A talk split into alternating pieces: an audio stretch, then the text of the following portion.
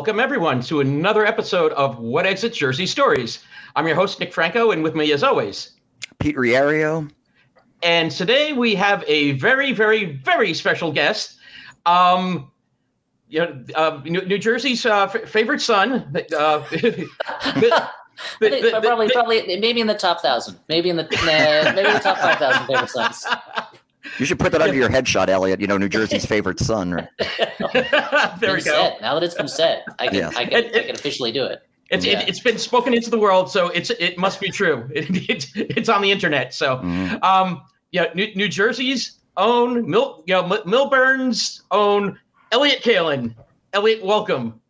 Thank you so much for having me. I'm, I'm super excited. I appreciate that uh, you guys invited me onto the show. That you bore with me as I uh, had to delay joining you until after a trip to New Jersey, uh, which has only which only made me more excited to talk about it. So Great. thanks so much Excellent. for having me. Oh no, no, thank. We appreciate you taking the time at Elliot. We know how busy you are, you know. So. Oh, anything, anything for the Garden State, anything right, for my home. Ah, thank you. I'm so I'm so far away from it these days. Any any little chance I can get to be a part of it again, that's all I need. So if Zach Braff, if Zach Braff asks you on this podcast after this, you'll say yes. Anything for the Garden State? I mean, I, I uh, we'll, we'll figure. I mean, this is. Well, I'm, I'm, more excited to be on this one, but uh, I mean, Thanks, why, That's a ringing endorsement. I don't know why I'm. I don't know why I'm. I'm negging Zach Braff. That doesn't. that. oh, Somewhere, Zach Braff is like, wait, somebody's talking about me in a. Uh... he turns to his his guests to get list and he just crosses my name off. no, it would have been a huge career boost. Zach, please have me on. Well, Here's a question for you, Elliot. Yet, being that you have grown what, up, what in... exit fifty B? Yeah, okay. there we go. the obvious question. Yeah. But um, uh, what was it like growing up in Millburn? Like for those not familiar with, you know, the, the township of Millburn. So Millburn, New Jersey, uh, the town I grew up. I spent the first 17 years of my life there until I went all the way to New York for college. Uh, it's a pretty uh, and nowadays it's a very affluent town. When I was growing up, it mm-hmm. was a fairly affluent town.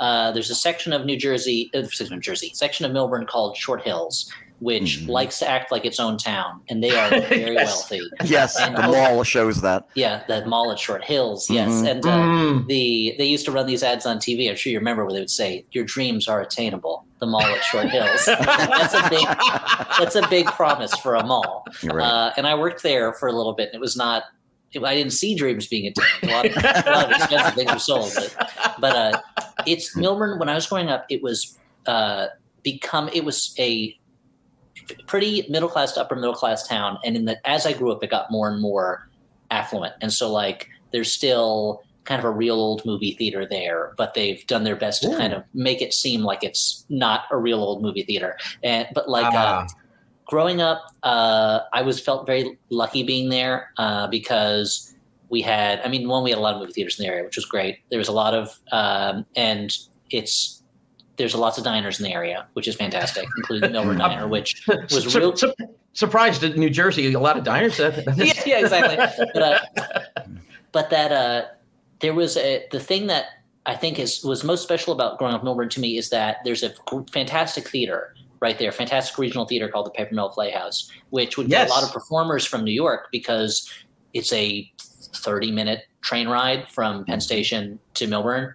Mm-hmm. And so growing up, my parents were both, um, my mom was a, is, is a New Yorker and my dad grew up in White Plains. And so like they, and they lived in New York City for a while. And so they were very big theater going people and mm. that we would routinely go to the paper mill playhouse to see shows and the shows were just of a really high quality there and and it wasn't until i was older that i realized oh this is not a thing that everybody gets to do when they grow up is like go to a, a professional level theater in their in their town and i think it had a mm. real influence on me wanting to go into into the performing arts and into writing but other than that like i don't know Millburn, like i i appreciate Millburn now more as a grown up than i did as a as a kid or a teen. I never particularly liked it. Otherwise, uh, mm. it was fine, but it was very. Um, I never really felt fully in place there. And the the one place, I mean, the one place that really felt, uh, other than the theater that felt special to me, is there used to be a comic book store in Millburn called One Flight Up, which One flight up. Okay. which was uh, I spent so much time there growing up, and I got to know the owners really well. And that was like uh, I was just very excited when a comic book store opened up right in town because there had been a, there was a comic store in the Morristown Mall, I think, but it was like super tiny. It was not great. And then finally, to have a comic book store there, but otherwise, it, it's the kind of place where um, growing up over you a lot of the like stuff like hardware stores and shoe stores would get turned into like yoga studios over time. And I was just there recently and I was just like, there's like this place seems so much more so much wealthier than it was before. And it was still already like a like a well off town, but now it's even more so. I Mm. I was when I, I worked at the uh, Suncoast Motion Picture Company video store in the Oh, wow. Mall, and it was. And I, want to make it clear, I grew up in the in the bad part of Millburn, on the border with Union Township. So, ah, okay. so like not really the bad part, but the part where like it was still fine, but they, but it was Hmm. but it wasn't like mansions. That was over in Short. Hills. But uh, at I, so I worked at this video store, and it was very clear that this was like a store the mall was not super happy about having because it Mm. wanted like fancy bag stores and fancy shoe stores and things like that. And people would walk in, and this was when DVDs were still new. Like they were new, and they cost thirty to forty dollars per DVD. They were very Right. expensive Yeah. and people would walk in and buy movies they had never seen for you know 30 40 dollars a pop and i just remember selling that they'd be like "Hmm." i just remember one time a guy goes hmm eye of the beholder and that was with uh, what you Ewan mcgregor and uh Ashley Judd, I think. Anyway, it's like a Yes. it's like a thriller movie. He they this guy was like, "Eye of the Beholder." I don't think I've seen that. Yeah, I'll take it. And it was like, this costs forty dollars. Like, like this is, And it's not the and it's not the Criterion collection. No, this- it was just like- this the, the amount of time I spent in that store telling people that like no Back to the Future is not on DVD yet. Sorry, no Star Wars is not on DVD yet. Uh, and I remember Jaws came out on DVD and it was a norm. Like we couldn't keep them on the shelves; they were flying out of the place. You know. Anyway, that's a long rambling way of saying that Millburn was a fairly affluent upper middle class town that has only gotten more so. And growing up there, I felt like a real uh, fish out of water. It was not my type of place. I always wished that I was growing Mm. up in New York. Although now I'm kind of glad that I didn't because New York kids have that kind of thousand yard stare. They, they you know, they, have seen too much and they've they've experienced too much at too Yes. young an age. Is that, did you mention is that comic book store still there? The one flight up? Uh, No, unfortunately, it's not still there. It closed.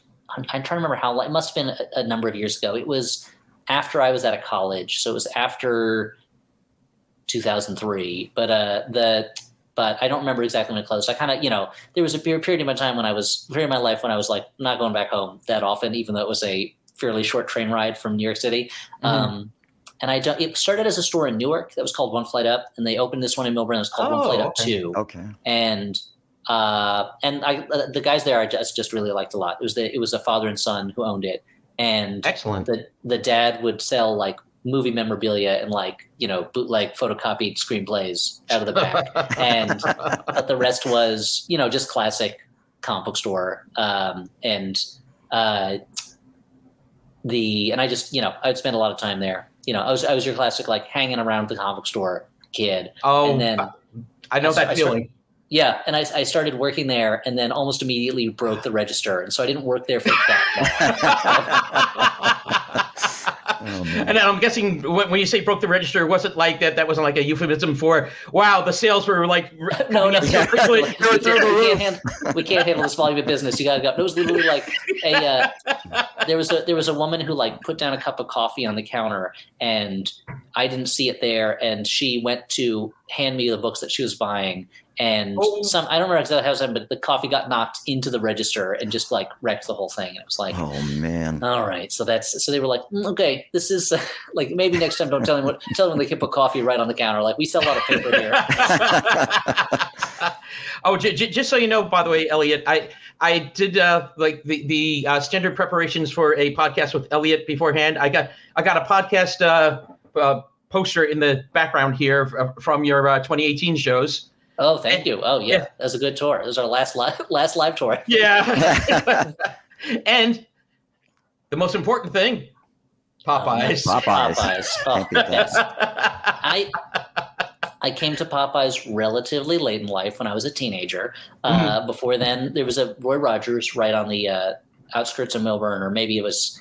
Had it, did it bleed into the other town by then? I can't remember. But we'd go to Roy Rogers all the time. And then when I was at a certain age, uh, my mom got tired of cooking for us a lot of the time. and Okay. she would cook up, cook for us plenty of times. But there were nights where she'd be like, "I don't want to cook.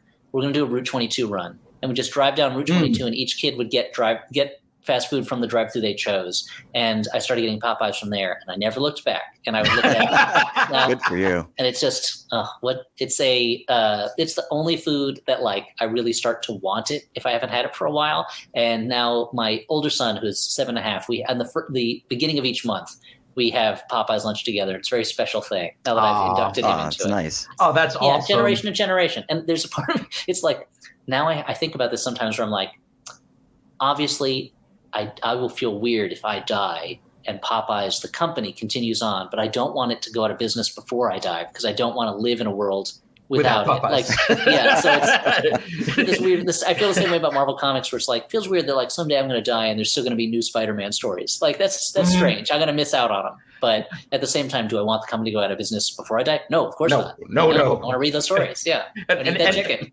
and, you know, like uh, but, but se- segueing in, being that you brought it up, uh, Spider-Man. What do you? How do you feel the the, the life that th- those couple of panels have taken? When um, for people that do not know, Elliot uh, wrote Spider-Man: The X-Men, the the follow up to when uh, you know Death of Wolverine because you had Mhm. Wolverine the X Men. So the the follow up was Spider Man the X Men, and um, the the the classic uh, conversation between Spider Man and Sauron. Yeah. Oh, I did Sp- read that actually. Where Spider-Man says to Sauron, Mhm. "You've got this technology that can cure cancer, but using it to turn people into dinosaurs." And it goes, it goes, "You're using this to turn people into dinosaurs with technology like that. You could cure cancer." And Sauron says, "I don't want to cure cancer. I want to turn people into dinosaurs." and it's and I remember, He- he's someone that knew what he wanted. You know. yeah, Mhm. you got to look. He's honest about himself. He understands what he wants to do Yep. with his life. He's, it's it's when I remember write, writing that panel and being like, I know why. I think I know why this is funny, but I'm not sure. Like usually, I've been a joke writer for for a long, long time now, and you know, for 20 years or so, and the uh, professionally paid joke writer not as long as that, but you know what I mean. But uh, it's, I was an amateur before that. But uh, being like usually I can write a joke and I can explain to you why it's funny. I can explain the logic behind it. And this one I couldn't really when I first wrote it. It's just like, I just kind of think it is, and I hope other people think it is. And I like. oh, I, yes. I laughed. Uh, yep. yeah, thank good, thank you. And it's it's taken on this new life on online where people use it to explain when when like some but when a billionaire is like, I'm gonna shoot myself into space for five minutes rather than help people. It's like, yeah, well, why, why don't you use your money for you know, good? And it's like, no, no, I want to shoot myself into space for five minutes. It's like, Right. here, refer to Spider Man and X Men.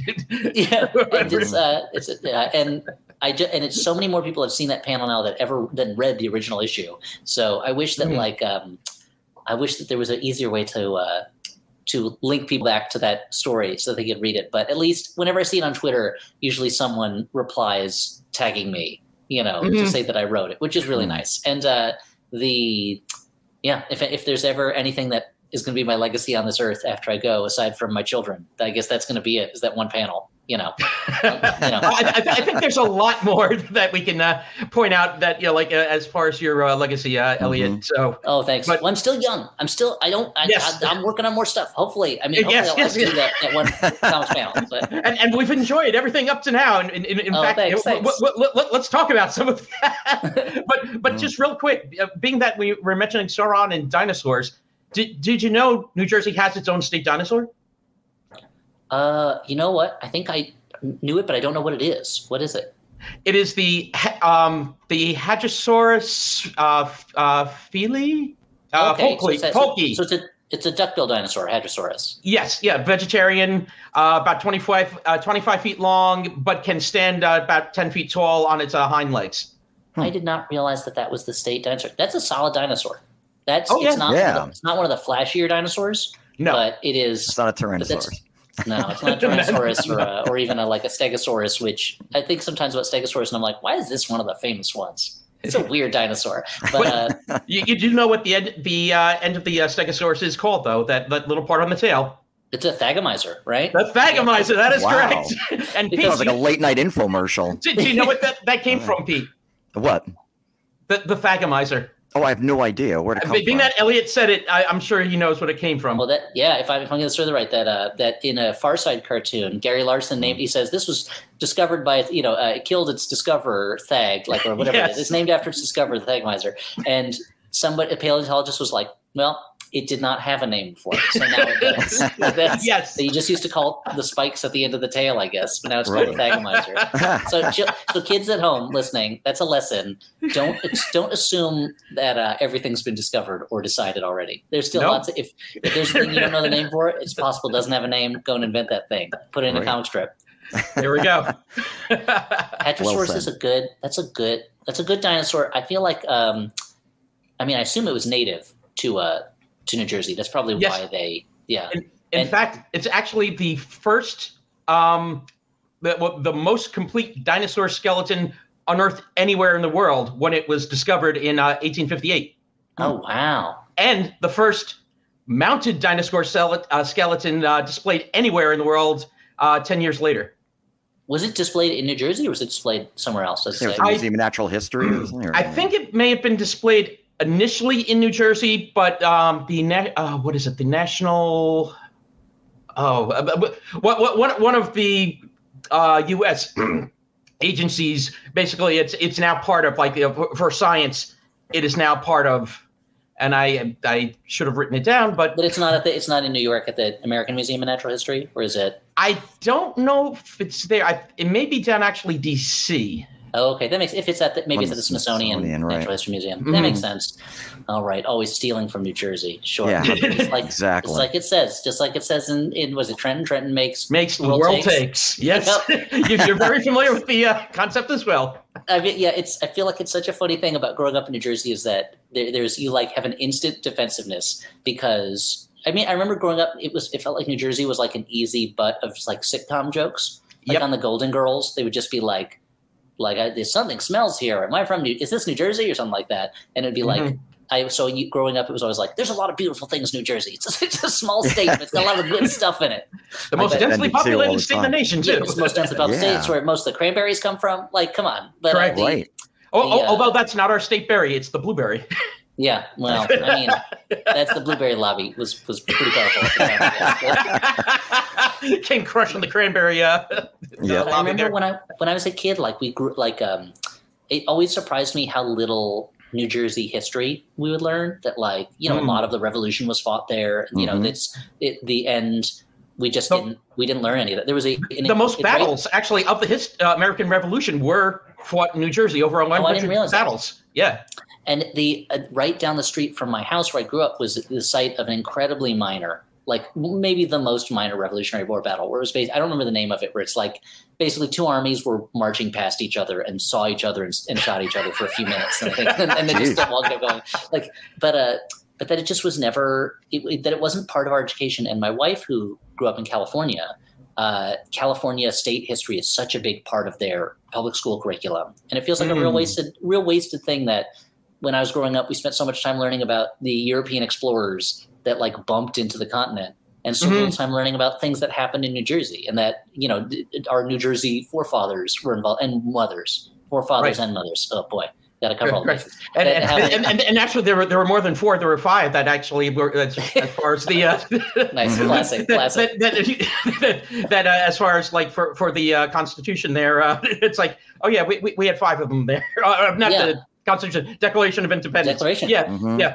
and Five- it, so it's it's ve- I feel it feels like New Jersey has a um, has a real uh, I guess it comes from being right under New York, having that inferiority complex of like yeah, like always being on the defensive, but never uh, never making the most of it. It reminds it actually reminds me of professional writers. Professional professional writers are kind of the same way, where they're like they're like, "Hmm, no one treat. We're really important, but no one treats us like we're important. This is in television and film. No one treat. No, you can't do anything without a script, but nobody treats writers like they're important. Hmm. And you kind of start to really like or or become precious about that feeling of like superior inferiority. You know, where you're like, Mhm. I'm the best because everyone treats me bad. Maybe New Jersey has a little bit of that. New Jersey, be confident. Come on, it's okay. Talk Well, about how great you are. at, the same point, I, I tell me if uh, like if you feel the same way.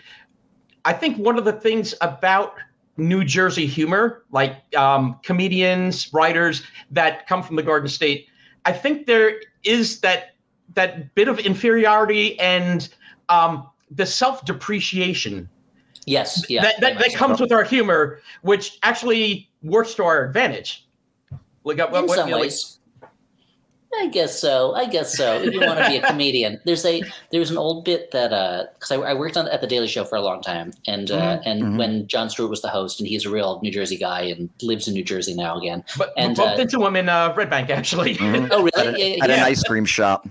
Oh, I believe it. He's uh, it's it was really there was a time when he uh, another former Daily Show uh, per, guy and me we we went to visit Jon when he was he was working on a project a few years ago that ended up not not going and we drove down to Red Bank and went to the offices of this project and we we and we thought we were going to this like rescue farm these got set up and we were like can't Oh, to yeah. this Oh, farm yes. and then we're in the middle of Red Bank the town and we're like I don't think this is a farm like there doesn't seem like that. But, uh, but it was but uh the offices were right near Kevin Smith's comic book store. Oh yeah, the, like- the secret stash. Actually, Yeah. th- th- this yeah, he- he- here's the thing. I don't know if you were aware.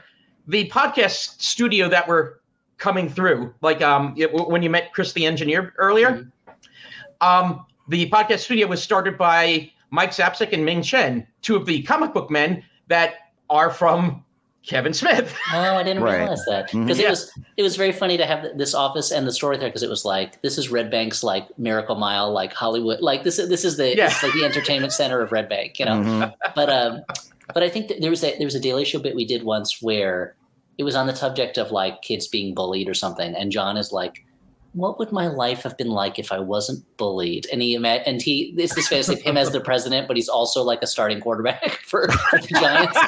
Oh so it was like I think the self deprecation helps you if you're going to be a, in comedy, but you know you, you might get to other fields if you don't have it. But it does. There certainly is. A, I mean, there's such a there, there's a rich vein of New Jersey comics, and like there the uh, certainly it was a it was a big leg up for me at the Daily Show when I worked there that Jon was a Jewish guy from New Jersey and I was a Jewish guy from New Jersey, and we kind of spoke Mm. the same language and Mm. the uh, and that when he when he talked or the way he explained things like i just understood what he was talking about because even though we came from slightly different parts of new jersey Right. the uh it was still that that kind of that same language and same feeling you know the the desire to use as few pronouns as possible and just refer, refer to things as that thing or or this guy or over there you know what you um, call it? Yeah. yeah Mm.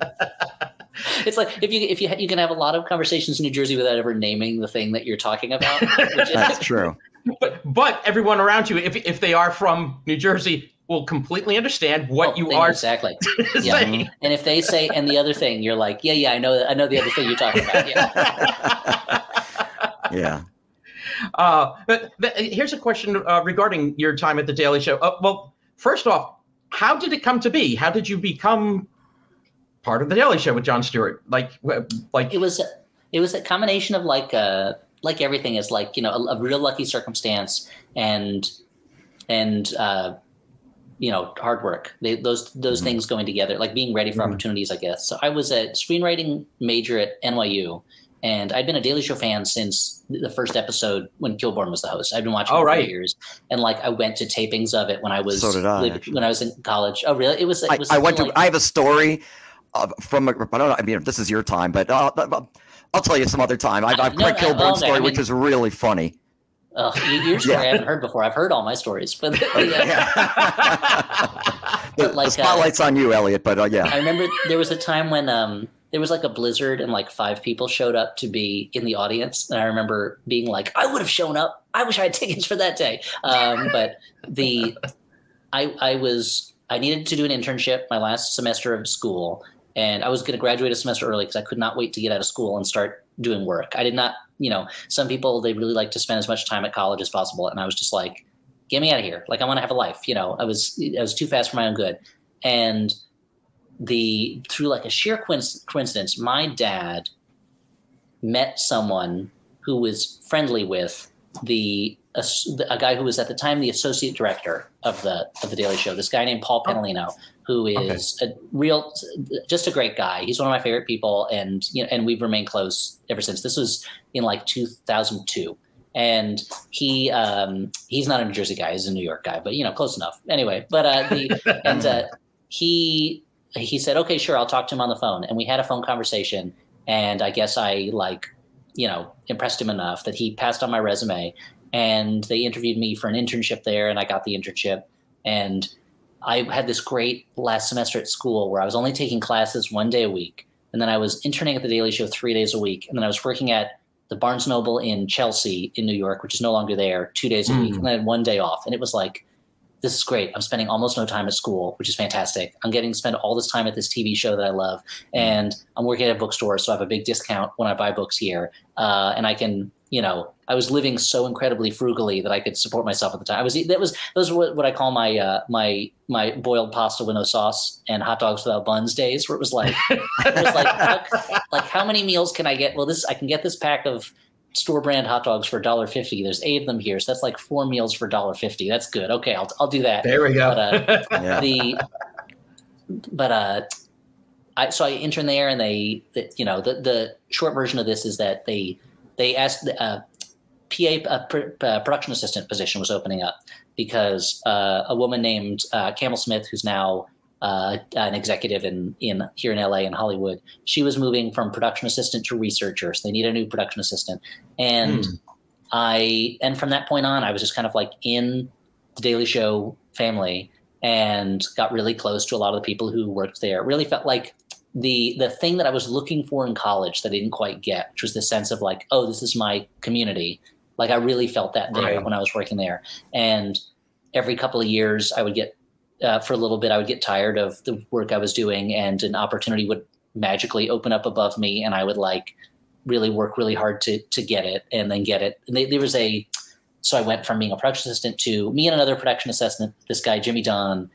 We put together two like pitch segments to show them uh, that we could make TV also, and uh, we wrote and edited these two segments that very kindly Ed Helms and Rob Corddry, who were correspondents on the show at the time, mm-hmm. they agreed to star in them.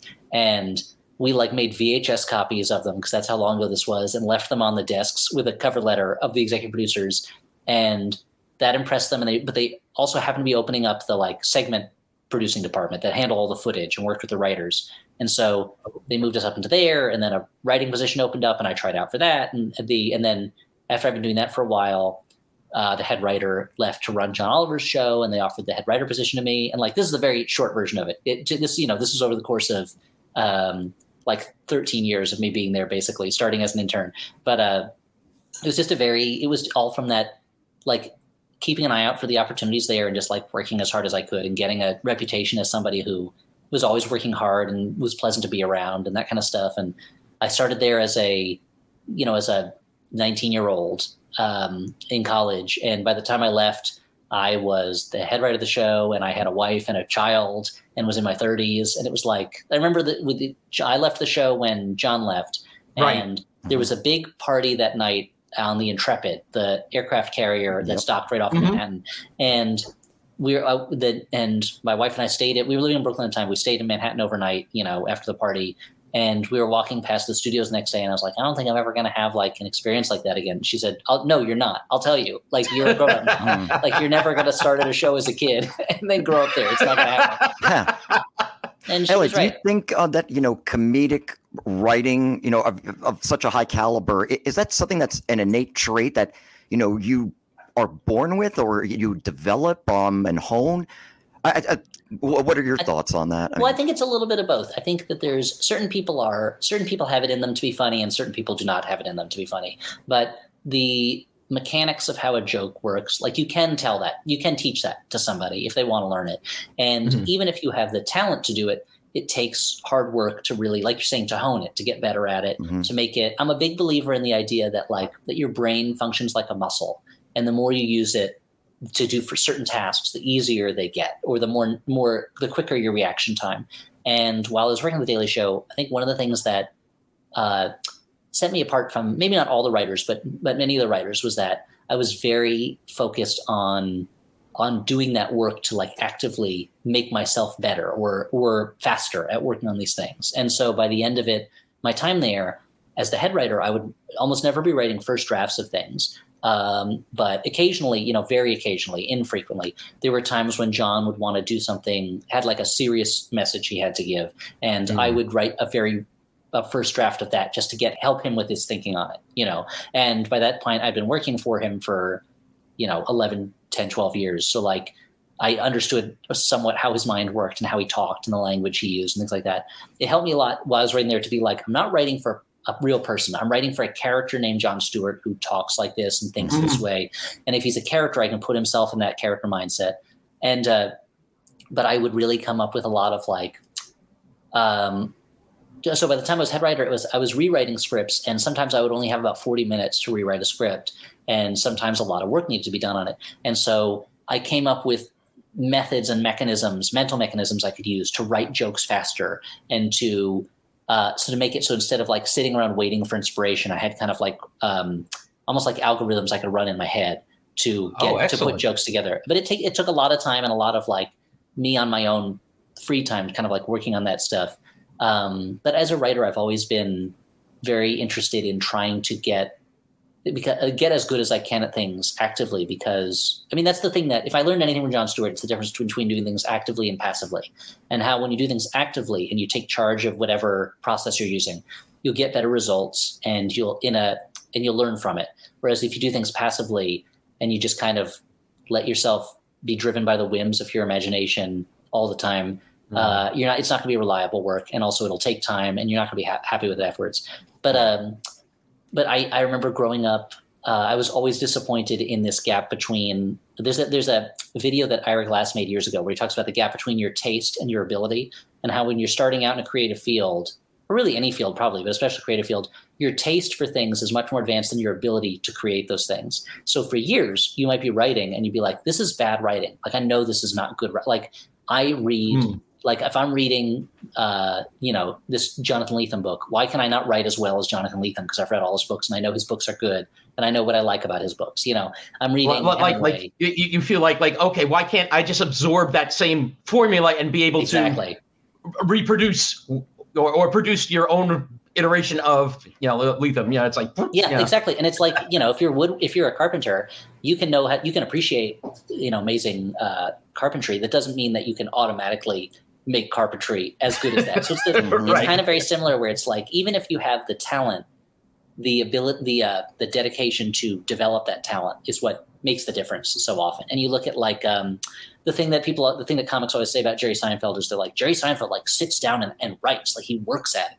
Like he's not he and he won't deliver something on stage until he's like worked it out privately, and that's something that is is always flabbergasting, you know. But it's mm. you know the way it, that's it's the reason that he's maybe the most successful comedian in the history of the world. You know, is that uh, that he, aside from just having a talent for it, like put so much of his effort into into developing that talent. So with comedy writing, I think it's very much the same thing. And if you if you're only doing it off of your talent, unless you are so so, so geniusly talented, then eventually you're going to stall out or or burn out or you, you, need to you need to hone it so that it becomes a something that you can do reliably.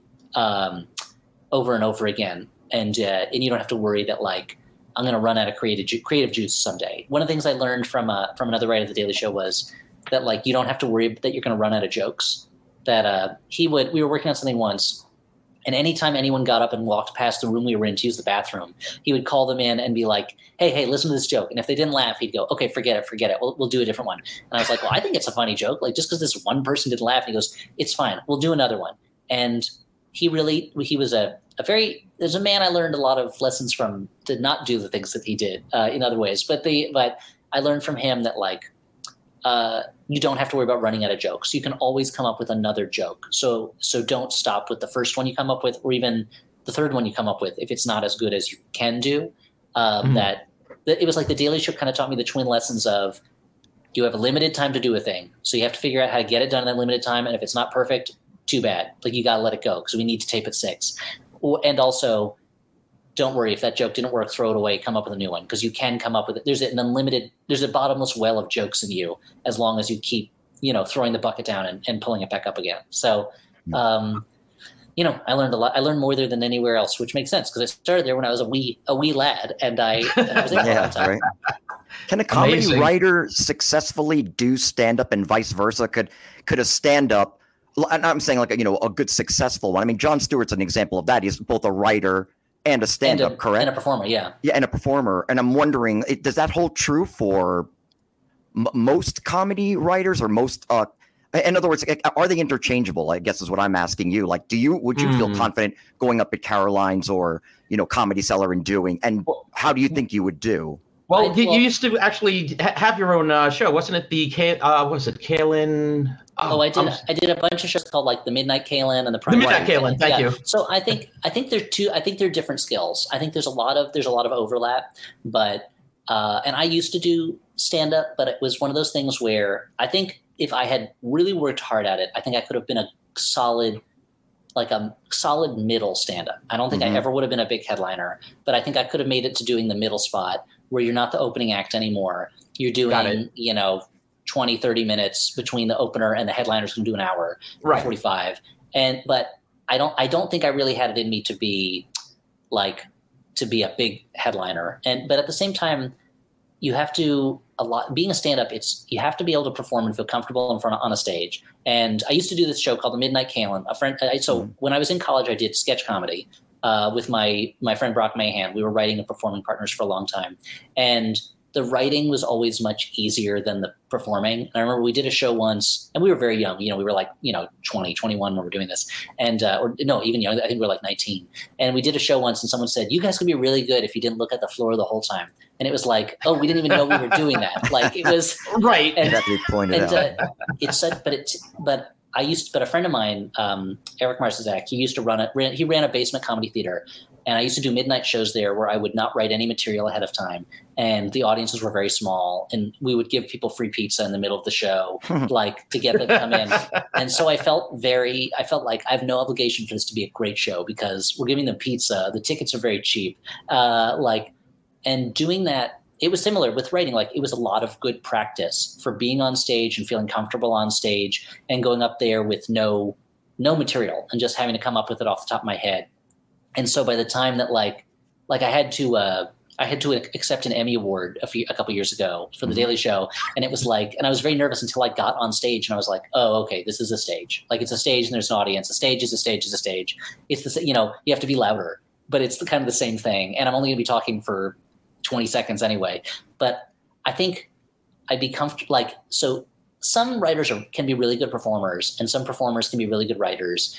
Um, but it's all about the comfort on stage and also the preparation. Like I was, I've thought about this recently because I've been thinking about sh- when stand up is kind of back in force, mm. and my mm. kids are a little older. Mm. Would I go back? Would I consider going back to doing like low level stand up? Because I have friends who still do stand up regularly, and there's part of me that wants to do it, but I'd feel like I really got to prepare for it. I've got to make sure right. I have enough material. I got to make sure that I've practiced it. And the practice mm-hmm. is the part that always is the, the hardest for me because I feel more comfortable telling jokes to an audience than telling jokes to a mirror or to my wife and no other people. Like it feels that feels more comfortable to me than telling a joke to a hundred or a thousand people. But uh, right. the but like I, I have a lot of nightmares where I am going up to talk or perform somewhere and I have not prepared at all, and it's it just that that because then it's one of those things where it's like I can talk off the top of my head, but it's not going to be as good as it could be, and. Mm-hmm. I'm so not used to, at this point. I'm not used to performing for audiences that don't already know me. We do like live shows for my podcast, The Flophouse, yep. but mm-hmm. it's almost all people who know the podcast already. And the idea of going up before going to a comedy club and going up for an audience of people who don't know me, um, if I was prepared, I'd be like, okay, I can do this. But if you to try to do it not prepared, I don't think I have that courage anymore. I think I, I had that when I was younger, and now mm. I don't mm. I don't think I could do it. The hardest yeah. part for me with with stand up comedy though was hanging out at the club, which you have to do a lot of.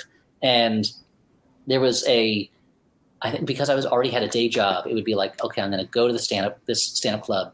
I'm going to hang out for an hour or two before my spot then I'm going to hang out for another hour or two afterwards because I want to like be part of the community so that they'll book me for other shows. Mm. And it was just like, I don't, I don't have it in me. I don't have the energy in me to just hang out that long and like hang right, out and be ready for the next uh, next yeah. day for a daily show. Mm-hmm. And I and yeah, exactly. And it was just like I just didn't want it enough to like put the energy into it. And there's part of me that wishes I had wanted it more because, like I said, I think I could have been a real solid middler. I don't think yeah. I could have been.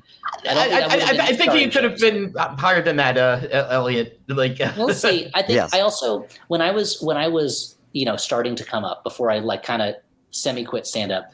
I would the the comic who was like the big up and coming comic there was John Mulaney, and I would go see mm. his shows and it was one of those things where it was like, well, I can't do that. Like I like I'm not going to be as good as he is, and so I think it was a, it was a little bit again of that that uh, gap between taste and and ability, where it was like, well, I know I can't do that right now. So why? When I was when I was younger, I had a lot of like, well, if I'm not good at this right away, why am I bothering to do this? Which is a terrible, uh, which is a mm-hmm. terrible, terrible attitude to have. Yeah, because you're never going to do anything. Yeah, and so I kind of wish I had had more of that sense of like, I wish I, one, I wish I had started as like a teenager. There is a place in Millburn called Scotty's that has stand up. And I wish that like as a teen, I had started doing stuff there. Cause then you can, as a teen, you can be really bad and it's fine. Right. Because yeah. you have a lot of time and you look at so many successful comics where it's like, oh, by the time they're in their twenties, they've been doing comedy for five, ten years, you know, already. I, so. I, I, know, um, actually, uh, one comedian that I uh, listened to uh, their podcast, um,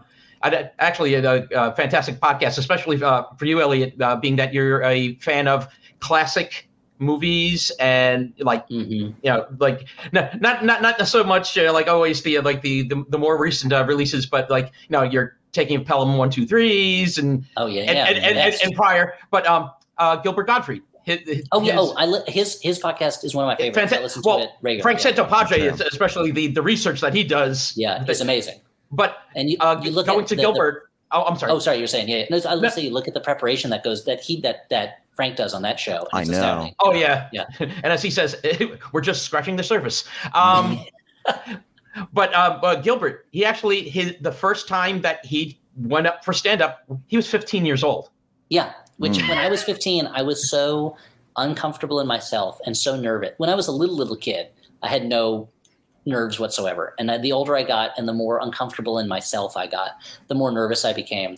And I, I uh, my wife has said many times, she's like, she says, most people when they're kids, they're, they're less, they're, um, they're kind of like less nervous. And as they get older, they get more nervous. But, but the opposite happened with you, which I think is true, that the older I get, the kind of less I care what what other people yeah. think. And so like, That's how I feel. Mm-hmm. Yeah, and so like I have a le- a lot less. It's easier for me to get up on a stage and talk than it would have been when I was 15. Mm-hmm. But I wish I had tried mm-hmm. You know, it's the it's a you kind of need to want to do it so badly that you're willing to put up with rejection and bad audiences and things like that. And and clearly with Gilbert Gottfried and with a lot of comedians, like that's what they wanted more than anything else. That's what they wanted the most. Right. And mm-hmm my fantasies when I was young were always to write and not as much to perform. I, lo- I and so it's like I didn't really get the performing bug until I was in college, and it's and I hate to say it, it's almost like that's it's it's almost too late by then. And uh, and like I went to in my high school, a year behind me in high school was Anne Hathaway, and mm-hmm. it was oh, like, your your high school girlfriend. Oh yeah, yeah, yeah. That's no, no it, it's a long you, you time on my, on my podcast, The Flophouse. It's a it's a long running bit that we were that we went out, which is not the case. Um, she was in, I think she was in the same like ballet carpool as my sister. That's about as close as it gets. But, but she, uh, but like she was the star performer at, at the and it's a similar thing. She was the star performer at the high school even as a teenager, and so it's mm-hmm. like and she would perform at at that at Paper Mill Playhouse, the theater that I mentioned earlier. So it was mm-hmm. like, oh, if that and there was a uh, there was uh, there were a couple other big, very talented performers at the at the school. Uh, this girl Emily Blau, and they, like uh, who would also perform at at the theater. And so it was like, oh, if they're in the school, then like I'm not going to be as good as them. And I remember try- auditioning once for the high school play and not getting it, and being like, well, that's it. I guess I can. I'm never going to do it. And like, what a bad uh, attitude it is to have, have mm. as a kid to be like, I got this one rejection. That's it. Whereas now it's like, um, being a now I know that being a professional in the entertainment business is, you know, if you get one success for every eight rejections, then you're doing amazing. Then you're doing great. Right. You know, then you're professional. Yeah, it, it, you know? it, it's it's they, when you look at the percentages, like uh, versus like say like a, a sports uh, analogy, it's like oh you know one for three, yeah, like oh that that's a great batting average. You know, like you said, like like yeah. one for eight, one out of ten. Yeah, that, that that's actually what you're shooting for because mm-hmm.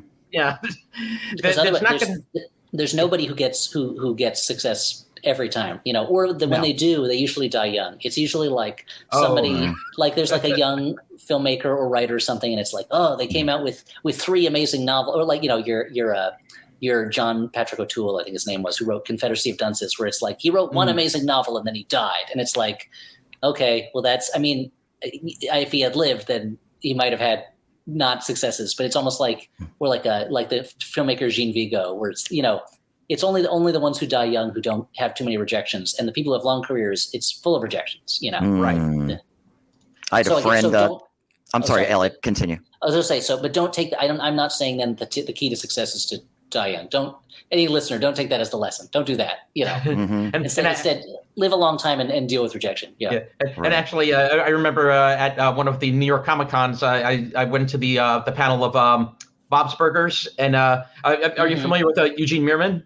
Yeah, yeah, yeah, very much so. Yeah. Yeah, yeah, yeah. Eugene, like you know, like uh, said to the person, it's like because I think someone actually wanted to be a stand-up, and Mhm. what what was getting used to failure. It's like, and Eugene said, yeah, yeah, get used to it, but just fail upward. That's all. Yeah. Well, you want with stand up, it's like you want to get so used to failure that you start to enjoy it, that you that you that you start to get pleasure out of the audience is not understanding what you're doing. And that was always when I when I the years when I did hang out at stand up clubs, that was the, most fun was when a stand up would be on stage and he would tell a joke that the audience did not like, but you would hear the stand up in the back go, ah. yeah.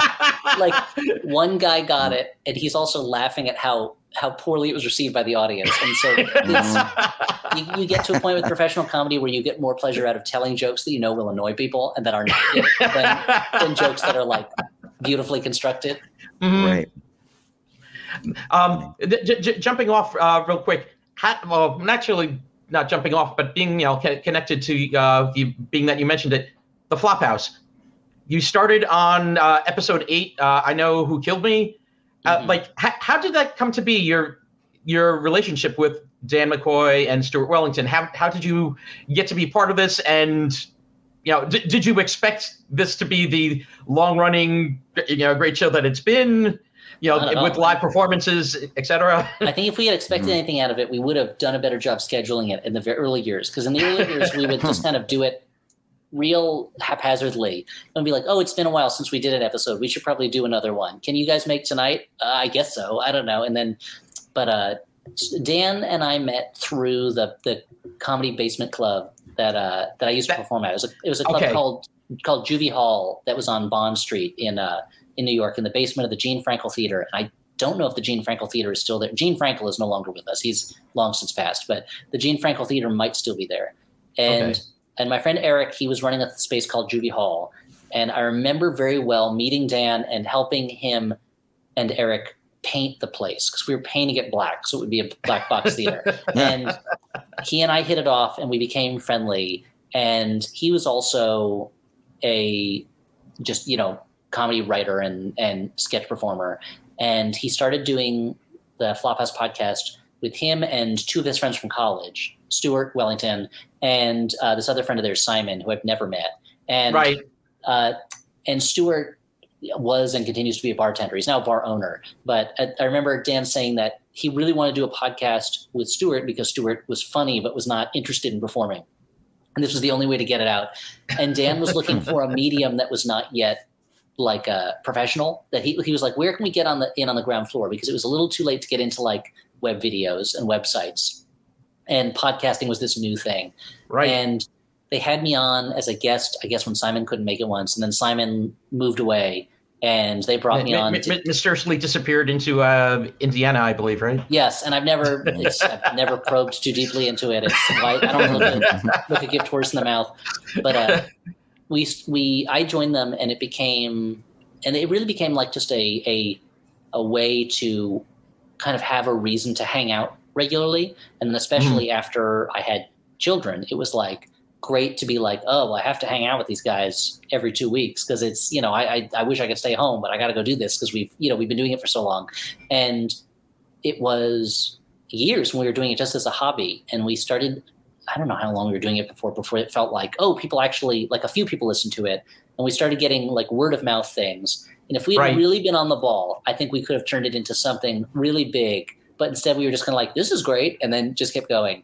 And the and uh, we've never been. I've never been really good at like taking advantage of like uh, breakthrough opportunities. Uh, but the what was I going to say? Oh, but and at a certain point, we started getting paid for it. We joined um, the Maximum Fun Network, and it was like, oh, okay, now we're making money from it. And you know, they started the podcast yeah about 14 years ago. So I've been doing it for a little bit less than 14 years. And it's astounding to me because we started when we were all in our early 20s, you know, and or no, mid 20s, and uh, mm. now I for a moment I thought I was younger than I was, uh, but the the and now there's like, you know, I don't think we'll ever be the biggest. We're never going to be like the top podcast even on our network, but like our listenership is very steady and we enjoy doing it and it you know we make enough now that I don't have to worry as much when I'm out of work for a while, which now that I'm a pretty much a freelance writer is is more often than I would like. Um, and you know, we'll just keep doing it until I guess one of us decides not to do it anymore. But it seems like it's going on. You know, I I, I, I, I rue that day. I, it's like I don't want to think of that. That. but like the, the idea that like I'm like, oh, like there's a possibility we'll be doing, we'll have done this podcast for like 20 years at some point, which seems crazy. And mm-hmm. I was mm-hmm. thinking, how long can this thing go? Like if we did it for 30 years, we'd have this archive of like us getting older in real time, you know, and uh, and going through true. all the all the stages of our lives while in the through the form of us talking about like Nicolas Cage movies and stuff like that. And, like, the, Merry Cagemas, everyone! Oh yeah, yeah, Cagemas is coming up. Get get get ready, figure it out. Uh, what are you gonna do for the holiday? But uh, it's a it's just a you know it's I, I feel really lucky and grateful that they asked me to to be a part of it because I don't know that that's something that I would have thought to do on my own uh, to get into podcasting, and it's just been a really it's been a, a really rewarding as as as irritating as it is when you are involved in what's basically a business with friends of yours because right. you, the friendship starts to get overtaken at times by the business and show aspect of it, and that you have to take a moment every now and again to be like, wait, we're friends. Let's like have a conversation where we just talk about friend stuff and we don't talk about like this business that we do, but uh, or this you know this show that we put out or scheduling. How but, uh, different I'm sorry, Elliott. Um, no, was, just yeah. a quick question. How different, like you know, when Nick and I went to one of your Bell House events, how different is it doing the live Bell House event as opposed to you just, uh, you know, the, the, three of you um, uh, performing at the in, in, your respective apartments or together, you know, with no crowd? I th- there's a there's a real so we do these live shows, yeah, often at, at the Bell House in New York, and we're trying. Mm-hmm. We'd like to schedule another one over there because that's I feel that's still it's the venue I think we feel the most comfortable in. We just, you know, they treat us really well, and it's uh, and it used to be walking distance from my home before I moved cross country. So that was all real. That was really great too. It's, but, um, still walking distance. You just need a, you know. Yeah, it's, it's, it's like a just like a ten day walking distance. But, uh, the when we're when we're doing it, you know, we used to record all three of us in a room. We'd watch a movie and then we'd immediately start talking about it.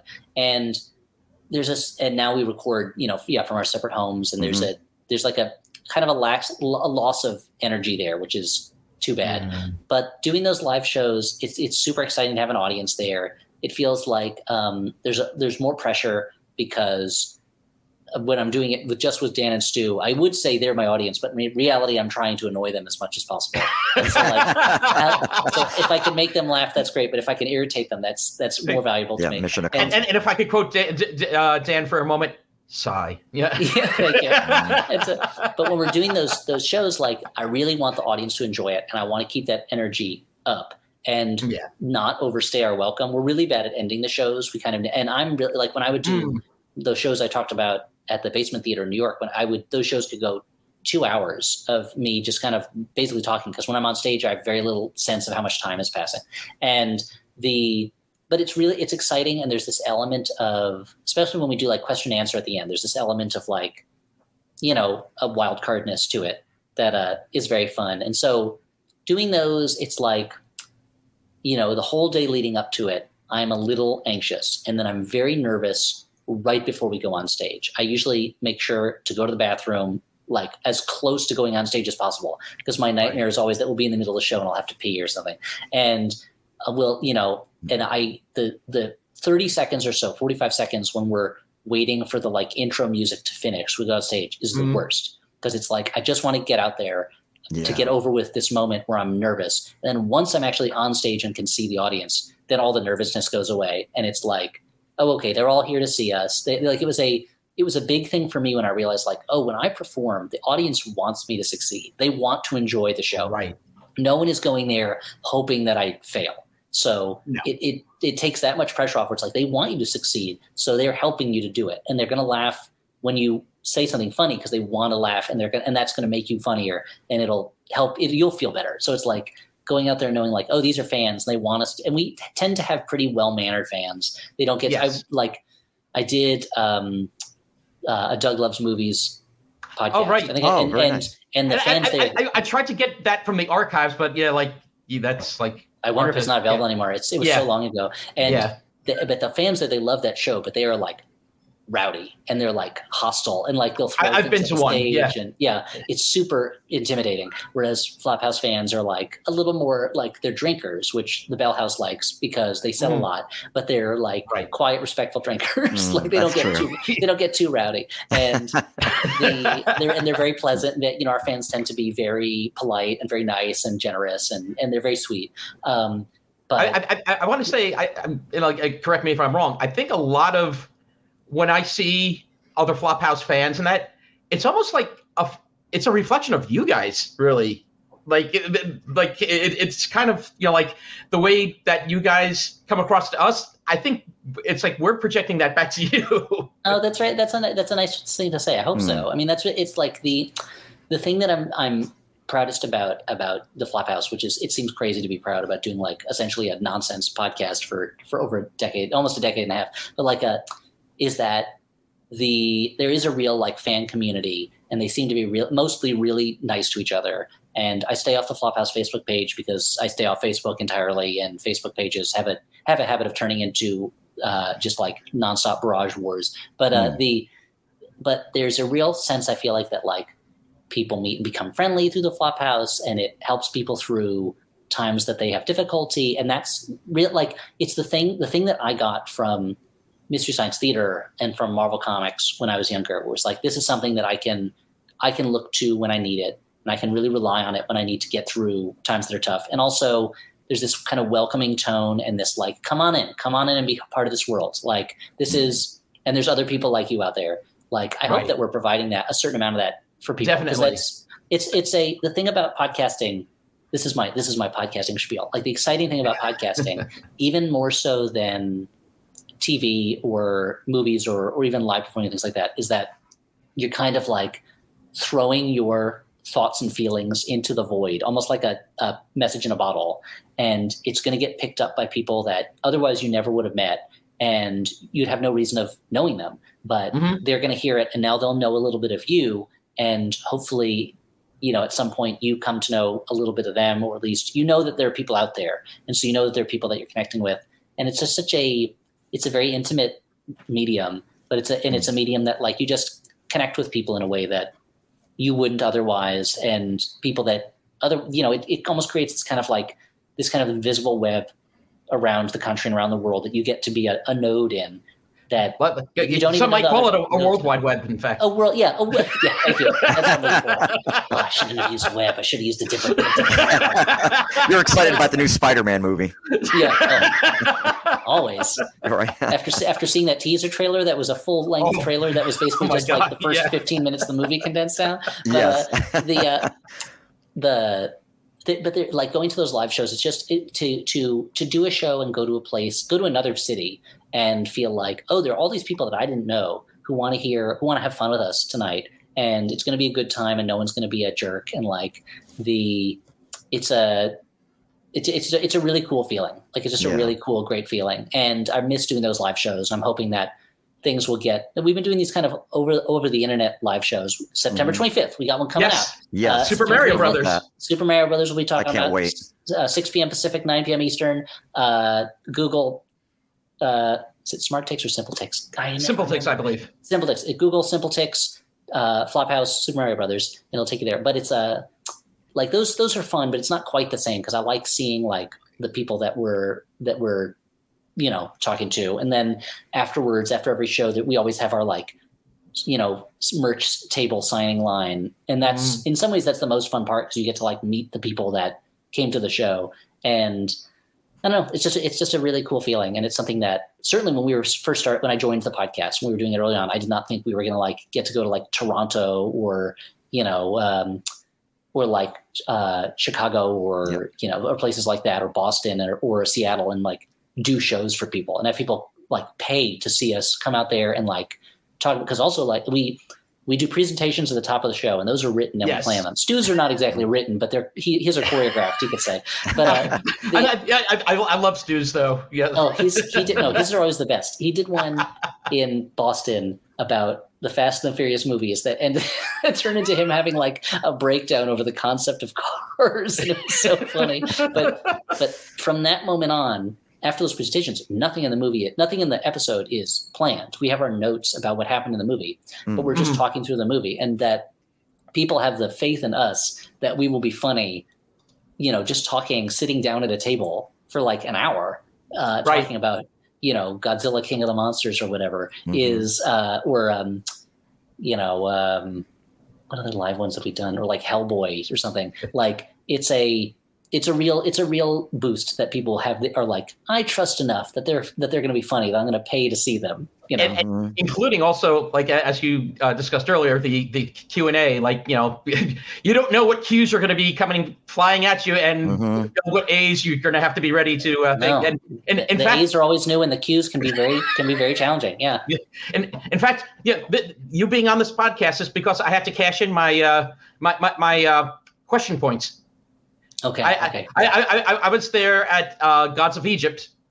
And oh, so you went to that show? Oh, so that was the show we did as part of the, Cake House Festival. Yeah, Cake House, and we were in like this sweaty, gross basement, and there were bugs falling on people. Oh wow, that was. Oh I was yeah. Thinking about, I was thinking about that show the other day where I was like, that was that was the grossest place we ever.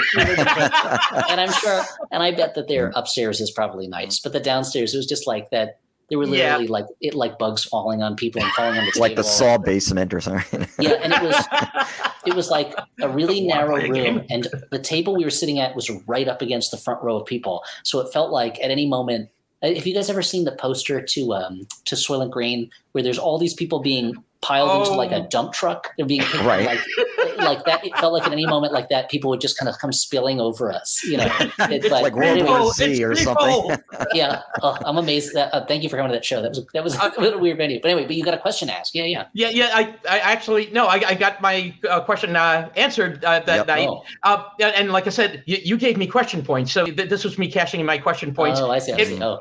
And you know, just to uh, segue really quick, my question was if you guys like if the Flophouse was say Mystery Science Theater, like what movies uh, and like characters can you uh, picture yourself be uh, doing host segments?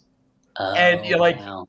I, I, think uh, Stu was uh, one of the um, uh, or was it the, the snake uh, snake men from uh, Jonah Hex? I think was Stu's answer. yeah, because there's there's anyone that's seen the movie Jonah Hex. There's a gut part where a guy has to fight a snake man in a pit, and the snake man comes out of nowhere, is never you don't see him again. I think he's killed in that scene. But like, it, it's yeah, just it's like, like you're like, what more interesting movie is going on? you know, off to the side of this one.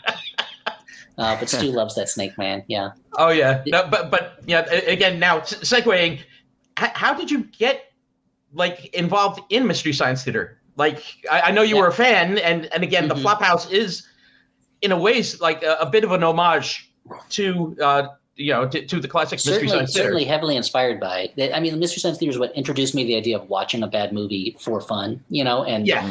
Um, the and it's something that I've profited from because you can learn more about writing and how to write well from watching a bad movie and taking apart why it didn't work than watching a good movie. Because a good movie is like a diamond. You're like i don't know how to make this but like you know a bad movie is an airplane that doesn't work and you're like oh well the, the wings are the wrong length and like this propeller is you know it, it doesn't turn like, but uh, like now i know how to use i know how to how to fix that but uh I, you know, it was my favorite show growing up. And the when I was younger, if people asked me what would, what TV shows would you want to write for, that and the Daily Show were the two top shows. And once I was at, at the Daily Show, it was like Mystery Science Theater. I wish I could write for it, but I was a kid when it was on the air, and it was in Minneapolis, and I was in New Jersey, and right.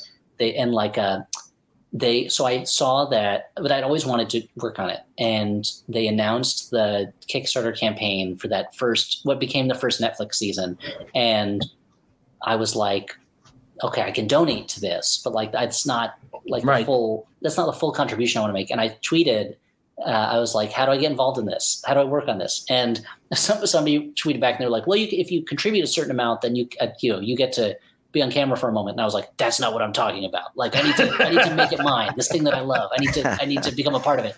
And um, uh, my friend John Hodgman, who I'd met through the Daily Show. Mm-hmm. Wait, wait, your friend John Hodgman? Well, no. we, this, no. we, went through we went through a period where, where we were we were enemies and then frenemies, and now we're just friends. So, in fact, I owe him a phone call. I have to call him back. The mm. uh, the he sent me Joel Hodgson's email, the creator of the show, who was mm-hmm. who runs the show, and he said, "This is the email I have for him. If you're really serious, like you could just get in touch with him." And so I essentially like cold emailed Joel Hodgson and said I'm a oh, big wow. fan of the show. Like this is, I just finished working. I just left the Daily Show. I just finished working the Daily Show. Like this is where I want, you know, I, I really beefed it up. Like I won this many Emmys and you know did this much stuff. and and, and WGA really, as well, right? Yes, and they're they're both WGA jobs, which was yep. as the I I don't remember the last thing I did was that wasn't WGA, which is good because I'm not really supposed to do anything that's not WGA. Now I'm a okay. union member. I'm a very proud union member. I have to stick. With, I, you know, I should as much as possible only do union yep. jobs. Um, the and uh, the so and so I emailed him and he wrote back and he goes, "Oh, well, we're looking. We're just starting to put together the writing staff now, and we're looking for like a head writer. Like, let's talk." And he and I we talked on the phone a bunch of times. We kept trying to set up dates to meet, and they would fall through. And I was like, "Someone else is going to get this job. Like this. Like mm. I gotta meet him so I can make my case." And eventually, he was he lives in Pennsylvania, and I was in New York. And he's like, "There's a there's a diner in New Jersey I like to go to." To I think it was maybe it was in Edison I can't remember that he's like I like to go to to meet people because it's easier to get there from New York than than where I am in Philadelphia in Pennsylvania mm. and uh, the he goes uh, he's like let's meet there and it was like meeting and I had never met him in person before. I'd been a fan of his since I was a kid, and mm. it was like it was like a spy meeting, like to be like meeting someone going. oh, to, go, just, going back in his career, Agent J. yeah, yeah, yeah, right. Meeting with Agent J. Yeah. SNL.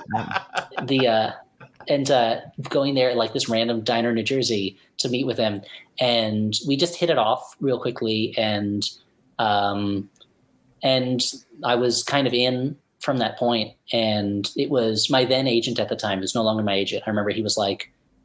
I was like, can they? They want to know if they can announce me during the Kickstarter campaign as that I'm going to be involved. He's ah. like, let's hold off on that. Let's see if it really happens. Like, I don't know. And one of the reasons that he eventually was no longer my agent was because in that he made it he was getting in the way of me taking that ah, job basically. Hmm. And uh, but the but eventually like they hit their Kickstarter goals and we started up and um and just it was I thought someone was about to walk into the room. Uh, and uh, it was just like um, I don't know, it just worked out really well. And working with Joel was like a really it was a fantastic experience and he's a real like he's a, like in the best sense of the word, like a real mad scientist. And it was a way of doing a show that was very different from the Daily Show. And I also learned a lot from, but also it was the the dream of like I'm writing riffs for the bots. And one of the best things about it was that Jonah, the, the host Jonah Ray, and I became very good friends. And like mm. he, you know, it's I was felt very thankful that I got to work with him and that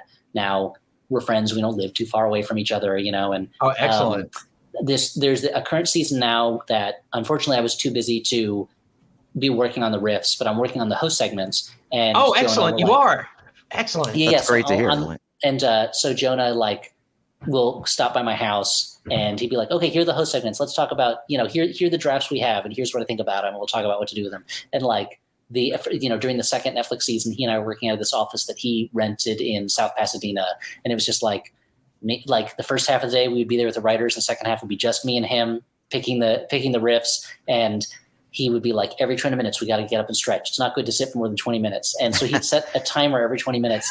And those 20 minutes, they would fly by. And it would be like, oh, written, I can imagine. We've written four jokes or like three jokes. And it's been 20 minutes. Like, we're never going to finish oh. this. Like, it was, it was a really, it was a, it was a great experience. And I just wish that, um, that they, like, if I could do that show all the time, and uh, and afford to support my family, then I would I would totally do it. But because the way that show works and how it's not it's not a regular year in year out job. It's just mm-hmm. you know right. I got to do other stuff sometimes. And again, the the way it's coming back now, it, it is quite different than it, yes. previous iterations yeah, too. That's true. And I and I'm really hoping that this will be like the the sustainable model where they can keep yes. going. You mm-hmm. know. For as long as possible, because it's it's a show that it's such a unique show that it's hard for networks to program it. It's hard for them to see how it fits into their stuff. And yep. I remember with Netflix, they were like, our algorithm will drive people to it. And it's like, how can the algorithm drive people to it? It's unlike every other show that you have Um, yeah, not, you know, there's, there's, no. It's like, oh, if you like this, then you'll like. It's like, yeah, yeah. yeah. And uh, so it's a. My hope is that they can really harness the the enthusiasm of the fans and the love fans have for the show to to keep it going forward, which would be great, which would be wonderful. And like uh, the they they've got you know it's a show where everyone's working on it because they want to work on it, which is not always the case in professional television. You know, right. everyone is there because they want to make this show and they're excited about doing this show, which right. is exciting. Yeah, and and I love the the, the fact that you're going to actually have two sets of um uh, how do you want to say not adventurers, but you know you're you're going to have Jonah again oh, and his set subjects. of bots. Yeah. What's that? Oh yeah, yeah subjects. Yeah, yeah and yeah. you'll have Emily Marsh now and her set of bots. Because I saw her live on the, uh, the the last tour, and she was fantastic. I unfortunately have only gotten to see a little bit of her of her performing in the in the shows, and I'm mm. excited about writing for her because it's a new voice to to bring on and a new character, and and building the host personas is always really fun. It's like a it's like a real game of trial and error because you're figuring out who this character is, and you only have the host segments to really figure it out. You just have this little bit of the show, but right the the, the last couple live tours, unfortunately, they always seem to be coming to Los Angeles on days that I'm out of town. So this, oh. so I have like the next. There's a. They're doing, are they doing another one? They are, right? Um, yes, that they, they have scheduled for I think 2022, if I'm not mistaken. Yes, and, yeah. and I think I think yeah. I have the LA date on my calendar already, and I'm like, I'm not doing anything else this day. Like I gotta, like I gotta see it. but uh, the because because I'll because I've done some writing work for the for the live tours, and then I don't get to see them, and it's like, oh, you, know, you want to wow. see the stuff that you're doing. That was yeah, that was the the most fun thing about, or one of the most fun things about the Daily Show was that like, you write a joke in the morning, you tape it in the afternoon, it's on air that night, you're seeing it on, but and it was right.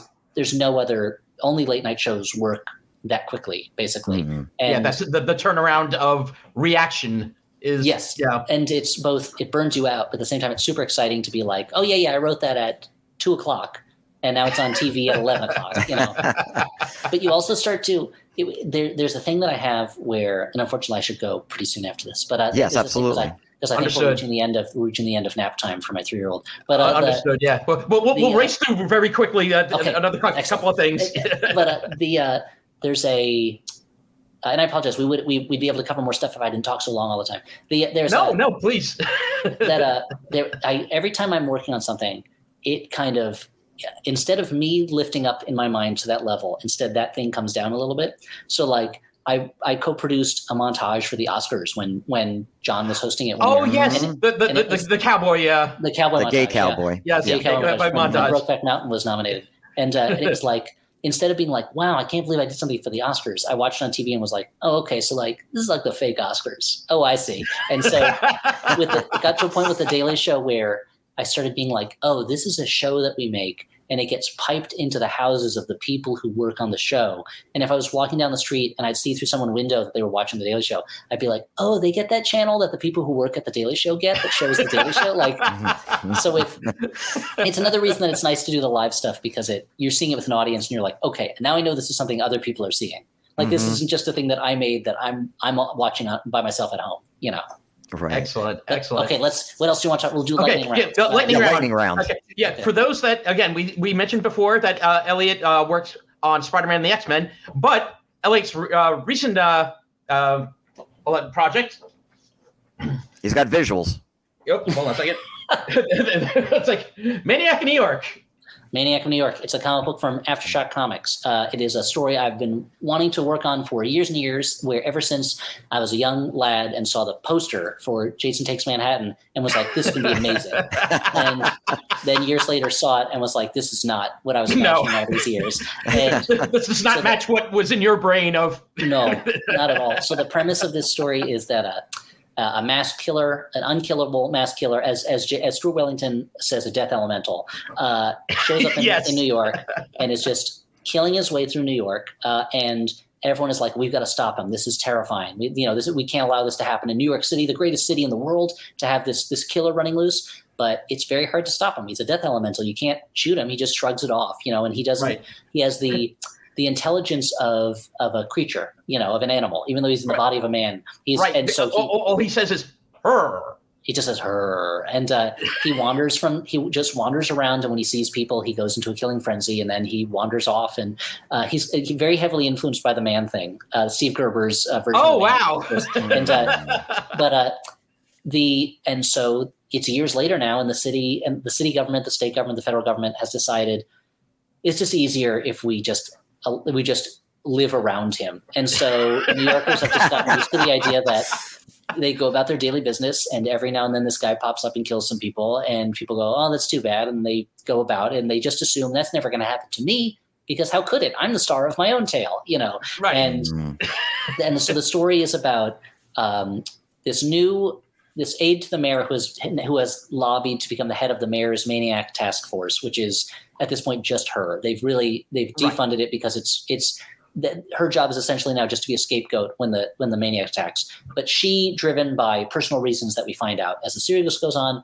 she is dedicated to stopping the maniac, this thing, and she uh, reaches out to uh, this NYPD detective who was essentially put on the maniac beat as a punishment for testifying against her partner who shot someone.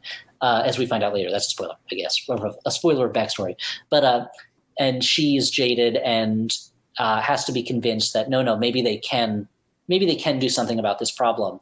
And uh, the this new mayor's aide, her her first day intersects with a day when the maniac wanders onto a subway train and is just killing his way through the train from one car to the next. And the, so the, the maniac kind of, of, Pelham one two three, basically. Yeah, exactly. And so I'm really I'm really wearing my influences hard on my sleeve. Yes, taking, taking Pelham one two three is is my favorite movie of all time. And uh, oh. the and so they the the city government would rather shut the doors on this train and not let anybody off and just keep it running than let the maniac escape and plague the city. And so the, these two heroines are going to try to see if they can save anybody from this train.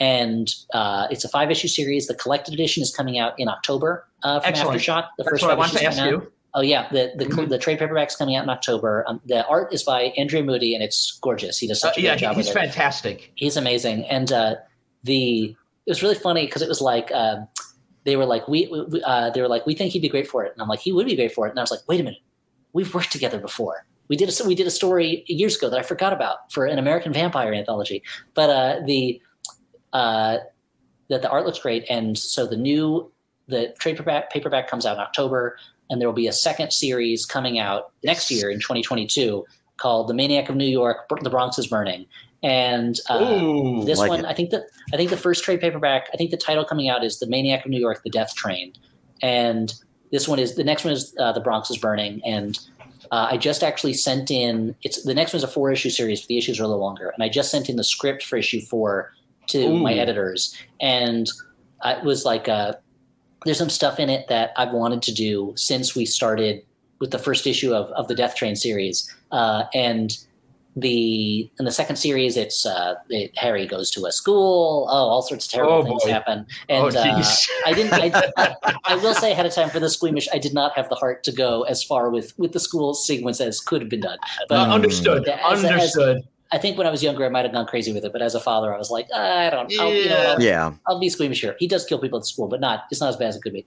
And uh, and there's a there's a scene. So the the opening of the first issue, it's uh, this this what becomes called the Times Square massacre, where it's it's New Year's Day 2016 New Year's Eve 2016, and the maniac appears in Times Square and just sla- is slaughtering people, but you don't see it. You just kind of see the aftermath of it. And there's a sequence in the fourth issue, the final issue of the second series, The Bronx is Burning, where I feel like we are, for a few pages at least, we're paying off what that would have been like in a different Ah, setting, in a different okay. place, but playing what that would have been like to be just in this, uh, in a in a in a big crowd where the maniac's go nuts. And the it's a it's a scary book. There's some funny things about it. It is a it's uh it's become a relatively relevant book uh, just in terms of the idea of a a problem that people have to put up with because uh, there's not a, there's not really the will on a governmental level to handle it, and there will continue to be things like that throughout my life and human history. So it'll it unfortunately never never Yeah. be unrelevant. But Mhm. uh, but it's a but what it really is in a long way is it's like it's the slasher movie I wanted to see when I was young and didn't get to see, and uh, and characters that I I've wanted to write for a long time, and I'm finally getting the chance to write them. And uh, the reaction to the first series was really positive, and it sold much better than I thought it would. And so I'm really thankful that I get to do the, the second series, and I'm hoping it sells well enough that we can do a third one. You know, because I've got more more maniac more maniac in me. You know, excellent, and, and, and thank you for also letting me know when the uh, the the trade is coming out because my local uh, comic book shop, I was there yesterday and. I told them we, we, have you on the show, and they're like, "Yeah, when, when's the trade coming out?" And it's like, oh, I'll, I'll, ask Elliott. we gotta get the word out. It's coming out. It's coming out there in October. October. Yeah, Just because in time, for, it's in time, right for, in time for Halloween. Yeah, Yeah, that, yeah. that's where uh, somebody the the prior time I was there asked, and you know what? Uh, Like, I haven't been to a comic shop before the pandemic. Do you have any good horror uh, comics? I'm like, Oh. hey, I know one. And Mhm. the same thing, the the, the one, uh, it's the son of the shop owner. He went. It's like, oh yeah, Maniac in New York. That's good. Yeah, but yeah, they had one. They had one comic uh, left, uh, issue four. Oh, okay. So, well, yeah. well, thank you for spreading the word. I, I mean, it's been it's been selling well, which is great. The first two issues went into second printings, which is the first time Yeah. I think I've ever done anything that went into a second And- printing. In Uh, fact, I, I, I, correct. I, have a, I have a setting, uh, second printing of issue two because I met your letterer Taylor Esposito Oh, at yeah. the comic book day. the Mhm. the I, he, he loves it too, by the could- way. oh he's he, I mean he does such amazing work on it, and Yeah. the uh like the I, I feel like we just got a great team working on it. It, it look it's like this is the book that I had in my head when I when I was first thinking about it, and you know then first writing it, and it's um I just I'm so glad that Aftershock uh, was on board and and was was excited about doing it because it's it's they've they're they've been really great and easy to work with and. uh they it's just it, it's a great looking book like the production on it looks fantastic and Definitely. taylor's letters look great andrea's art looks great like the I was going to say, really cool. and especially like the watercolor that really Yeah. makes it, like it pop and, and and really sets a scene. Oh yeah, his his his the way he he paints the colors is for the for the mood he creates is great, and I love his facial expressions. Like he's such a master at very nuanced, and it feels like I feel uh, I like a I can write in a script. I can be like I can be like Zelda is surprised, but kind of in an annoyed way, and he's like get and he gets that, or like um, the. It's so like like literally like uh like, just like Gina thinks this is total BS like and she and he knows what what kind of face it should be. He does, his his character acting is just is just fantastic in it, you know. And, Excellent. Uh, the yeah, the, and there there was a time you know in, there's this this school in the second series, and I was like, and I was really like I realized I didn't really describe I didn't give him like photo references to what like a New York public high school looks like, like a PS looks like. And, uh, Oh, right, and right. and I was like, okay, well, here's what I was thinking of. And he goes, well, what, this is what I drew, and it looked just like the picture that, like, he had already drawn one that looked just like the picture that I was sending in. I'm like, no, I don't. know. I was going to say, did, did- at that point, did you say "get out of my mind"? Yeah, exactly. there was a.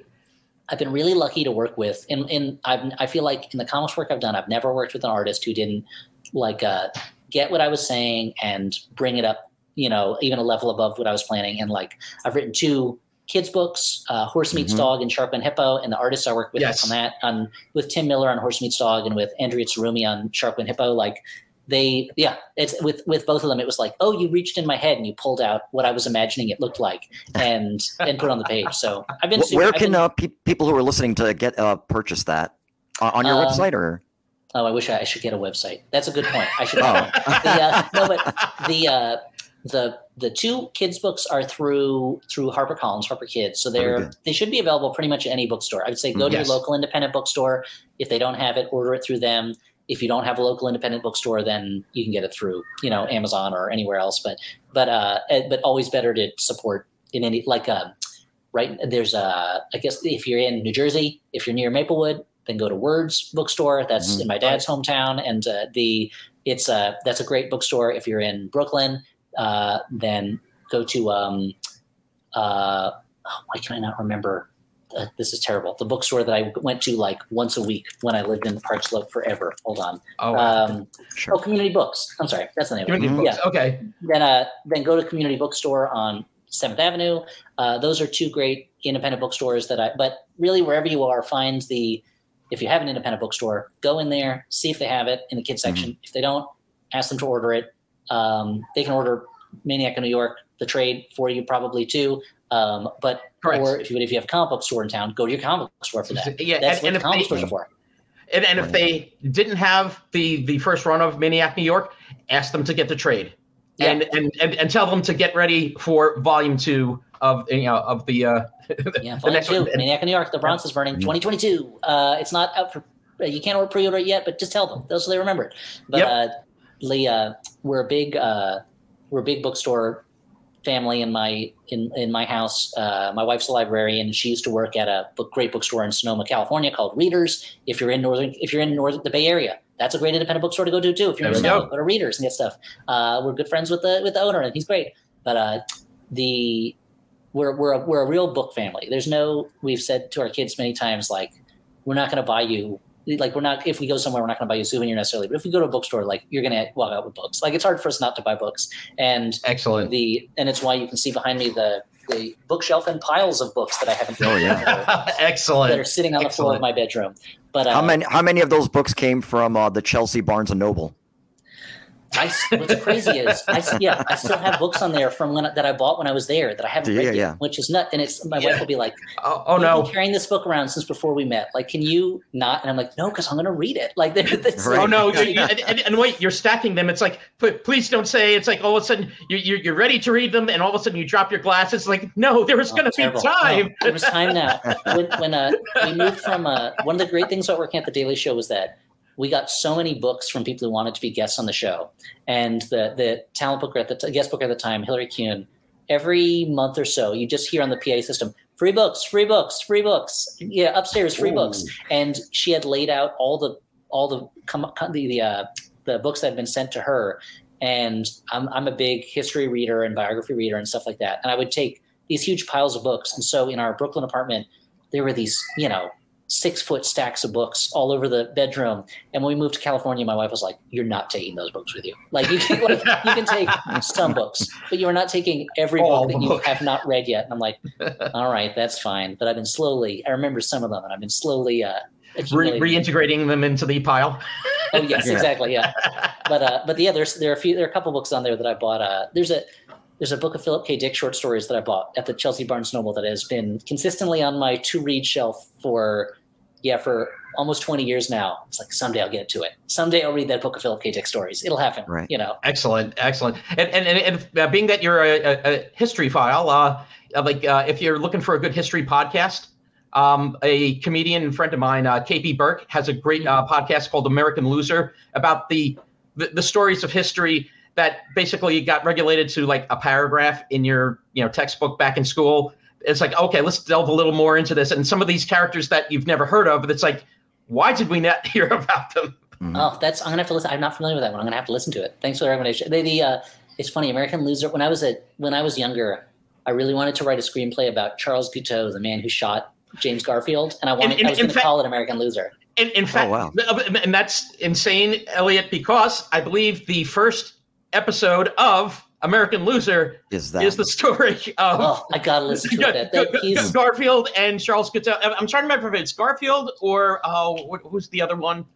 Ah, the, it's one of the first couple of episodes. Is yeah, you know, the, the, yeah, because he's what truly one of the truly one of the one of the one of the most pathetic people in in American history, and just like Oh, terrible. But yeah, and, like, and, and, when you think of about like when you delve into them and you get into Oneida, the, oh, the yeah. people that make kids, like it's like wait, hold on, wait, that that was kind of like a wait, hold on a second. I I I, I think of that. It's like it's something on a wedding registry, not a. it's like mm-hmm. it's like wait, hold on, they warped his brain. Wait, hold on, no, what yeah, happened it's here? a, it's a he's like a guy. He's a guy who could not get laid and ended up channeling that into shooting the president of the United States. Right. Like that yeah. seems to be his story. Uh, and and and, and uh, who, who, died? I forget how many days later. Like oh, it was it like was twenty days yeah. or, or thirty was, days yeah. later.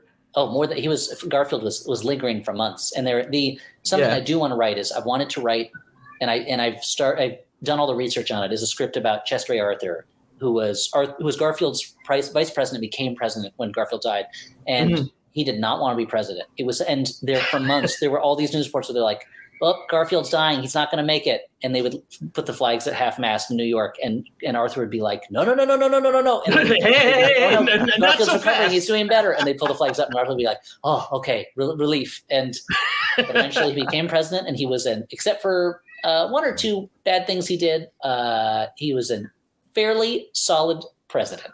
Yeah, so, and, and, and I got to tell you, I, I miss presidents or people too. Oh, yeah, you, you was, and Alexis Coe. That, that that was a gr- great show. And uh, was, although I, I, think that there needs to be a disclaimer on that now too. So.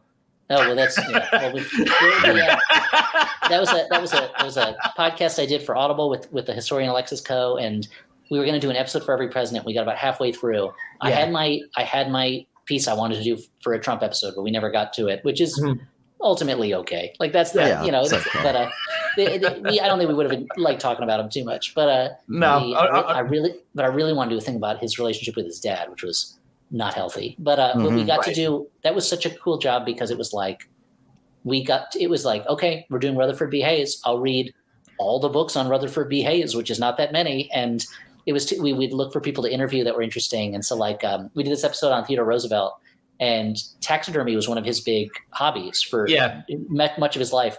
So especially as a young man. And so like we went to we went out to Queens to interview like the last taxidermist working within New York City, and he was a real he was a real character. And I asked him a question that I think really weirded him out, where I was like, uh, I said, could you could you like like hunt a uh, kill a cow and then carve a steak from it and then like get it mounted but leave a space where the steak was. Like leave a slot where you cut the steak out and, and so you could have it and you could be like have, a, have a little part. sign that says yum.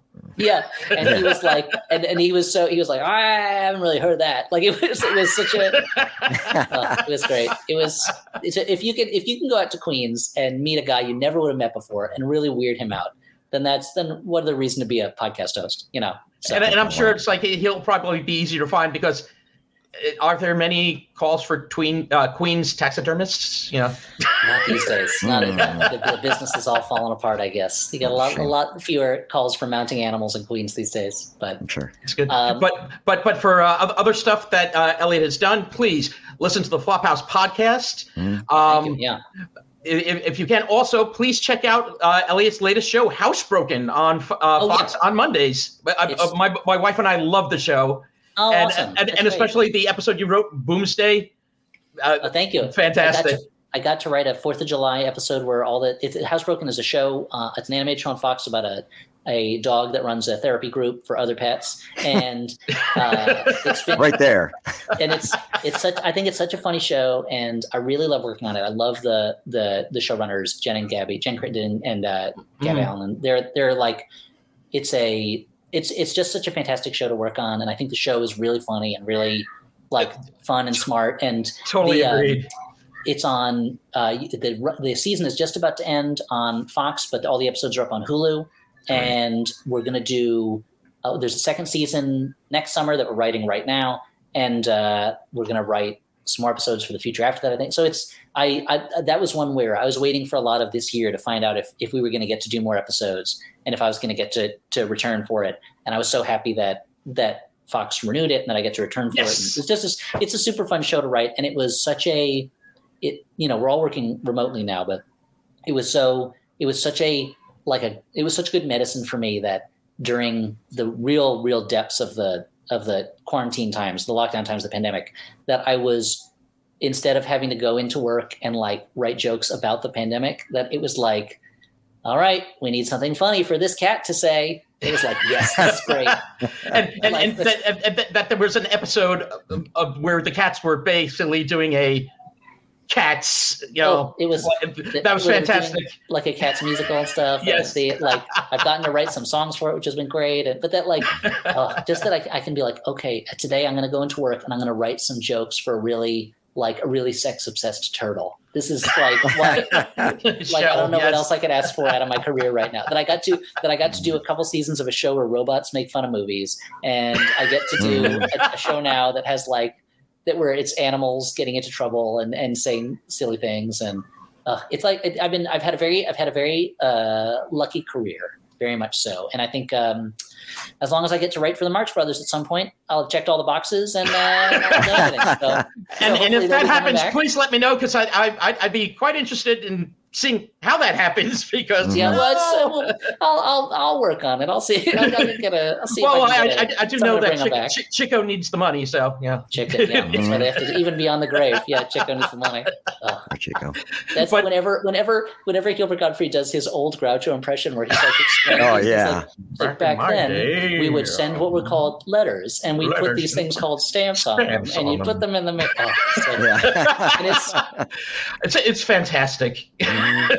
Yeah, but great. but uh, Elliott, thank you so so much you. for being our guest today, and and and, and proving that hey, guys from Jersey, yeah, we, we are funny, aren't we? Yeah, yeah. it's a funny state. It's a real funny state. Well, thank you so much for, for having me on. I really appreciated it, and uh, uh, it was super fun. It was great talking to you guys, and uh, the yeah. If it's it makes me. I was just in I was just in New Jersey for the first time, you know, in in almost two years, and it was. Uh, it's just makes me it I, I've, I, I have a newfound newfound pride and love of of the state that was once my home that I will never leave live in again. I live in California now. I'm never, gonna, I'll never have to shovel snow. Was, was, being there, I was like, I don't remember it being this humid. This is crazy, but it was. But anyway, mm-hmm. but thanks so thanks so much for having me. It was uh, thank you, was Elliott. A, a total it was delight. wonderful. Yes, and Thanks. again, please check out Flophouse Podcast. Please check out Maniac, Maniac in New York. Please check out Housebroken on Fox. Please t- t- check out Sharko and Hippo and uh, Horse Meets Dog and any of the other great uh, things. Oh, uh, the uh, Netflix Mystery Science Theater 3000. Oh yeah, Mystery Science Theater 3000. Yes, Return, beautiful, beautiful. Yeah. Yes, uh, beautiful time travelers lodge, and uh, oh, I had to fight so yes, hard. Yes, we, we, appreciated it. That, that's all yeah. I got to say. We appreciated it because that was for the hometown crowd. Yeah, that, yeah. that, that was for us. One for the team. Yeah, and and again, thank you so much for what exit Jersey stories. I've been Nick Franco. I'm Pete Riario. And Elliott. Oh, and I'm Elliott Kalan. I we do this on our podcast, and the same thing happens every time. Always, you, you uh, pulled the Dan. And, I'm, and I'm yes, and I'm Elliott Kalan, exit 50B, Millburn, New Jersey. There you go. Thank you, everyone. Good night. Thank you. Take care, everyone. See you.